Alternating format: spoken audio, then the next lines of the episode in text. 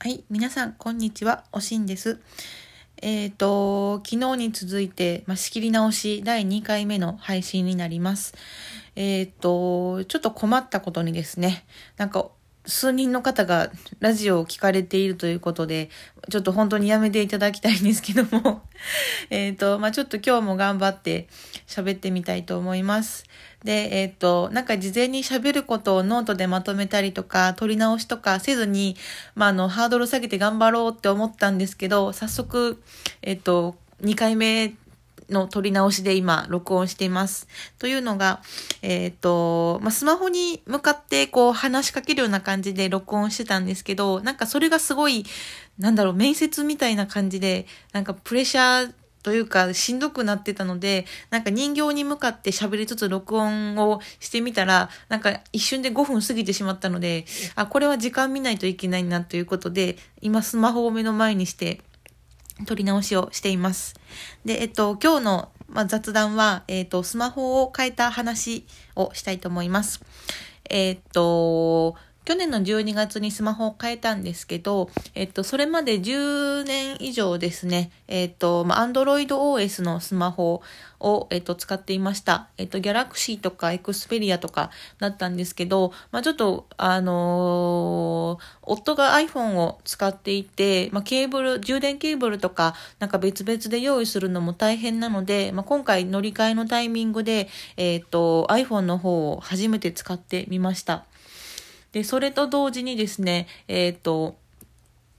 前、今まで使ったのがエクスペリア X コンパクトかな。あの、まあ、とあの、まあ、結構小型なタイプのを使ってたんですけど、えっ、ー、と、まあ、iPhone に変えた時に、まあ、在庫があるものを優先で選んで iPhone 11を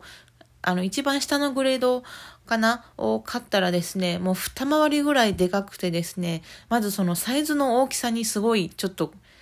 うん、困惑しています。えっ、と、まあ、画面が大きくなったメリットとしては、まあ、とにかく見やすかったりとか、まあ、ツイッターでも何でも、こう、テキストを一度に読める量が多いので、それは嬉しいんですけど、まあ、とにかく重たいのと、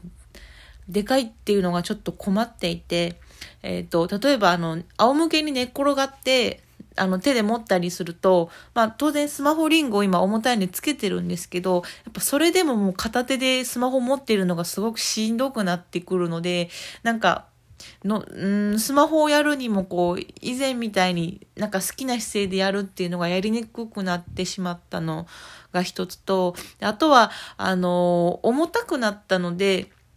あの、軽いスマホと同じ高さから、まあ、不意に落としてしまった時に、画面の割れやすさが違うんですね。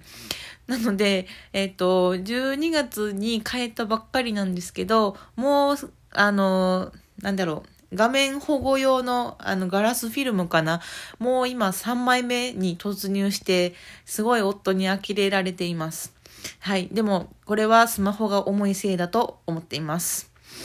そうですね。で、あとは、まあ、OS が変わって、みんな iPhone いいよいいよって言ってたんですけど、まあ、実際に使ってみた感想としては、やっぱりその、うん、すごく使いやすいインターフェースになっていて、で、あの、まあ、アプリっていう形でいろんな機能が、まあ、デフォルトで入ってるんですけど、まあ、そのアプリも全部ひっくるめて、なんかまあ iOS っていう形ですごい使いやすく作り込んでるなと思いました。なんでそのデメリットとして、なんかちょっと違う、まあ、サードパーティー製のアプリとかを使おうと思ったら、なんか結構相性が悪かったりして、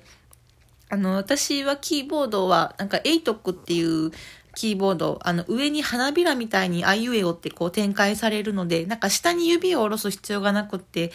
っていうとこが好きで使ってたんですけど、なんか結構 iPhone だと強制的にデフォルトのキーボードを使えって言われる場面もあったりするので、ま、なんかデフォルトの状態でおとなしく、まあ、使っとかないといかない、いけんのかなという感じで、今んとこ、まあ、まだ使い方をですね、えっ、ー、と、模索しているところです。はい。というわけで今日はただただスマホを変えた感想というくだらないお話をしました。はい。とそろそろ5分になるので終わります。ありがとうございました。